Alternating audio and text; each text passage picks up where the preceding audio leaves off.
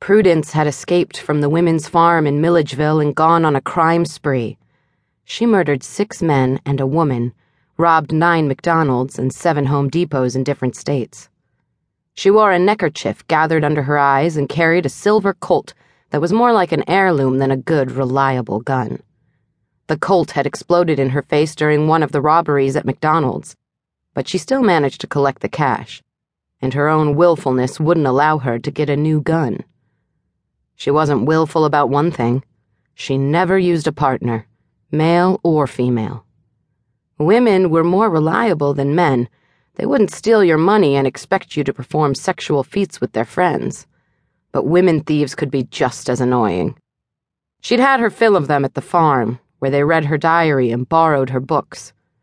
Prue didn't appreciate big, fat fingers touching her personal library. Readers were like pilgrims who had to go on their own pilgrimage. Prue was a pilgrim, or at least that's what she imagined. She read from morning to night whenever she wasn't out foraging for hard cash. One of her foster mothers had been a relentless reader, and Prudence had gone right through her shelves, book after book. Biographies, Bibles, novels, a book on building terrariums, a history of photography, a history of dance, and Leonard Maltin's movie guide which she liked best because she could read the little encapsulated portraits of films without having to bother about the films themselves. But she lost her library when she broke out of jail, and it bothered her to live without books. The cops had caught on to her tactics, and her picture was nailed to the wall inside post offices, supermarkets, and convenience stores. She might have been trapped in a Home Depot outside Savannah if she hadn't noticed a state trooper fidgeting with his hat while he stared at her face on the wall.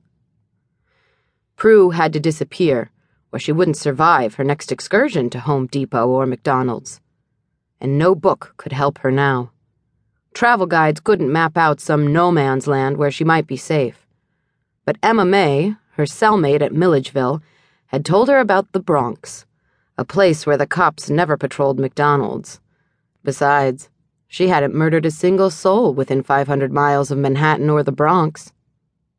Prue wasn't a mad dog, as the bulletins labeled her. She had to shoot the night manager at McDonald's because that would paralyze the customers and discourage anyone from coming after her. She got on a greyhound wearing eyeglasses and a man's lumber jacket after cutting her hair in the mirror of a public toilet. She'd been on the run for two months. Crime wasn't much of a business murdering people, and she still had to live from hand to mouth. She couldn't remember how she landed in the Bronx. She walked up the stairs of a subway station, saw a synagogue that had been transformed into a Pentecostal church, then a building with a mural on its back wall picturing a paradise with crocodiles, palm trees, and a little girl. The Bronx was filled with Latinas and burly black men, Emma May had told her.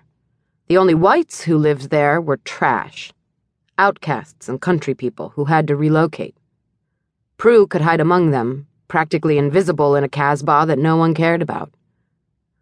Emma May had given her an address, a street called Marcy Place, where the cousin of a cousin lived, a preacher who played the tambourine and bilked white trash like Prudence and Emma.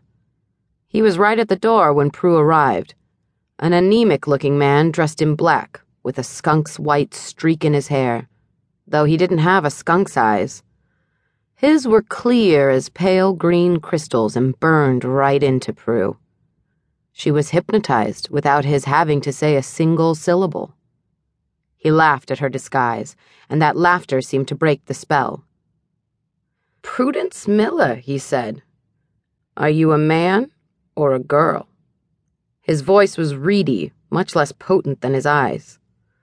Emma May must have told him about her pilgrimage to the Bronx, but Prue still didn't understand what it meant to be the cousin of a cousin. His name was Omar Kaplan. It must have been the alias of an alias, since Omar couldn't be a Christian name.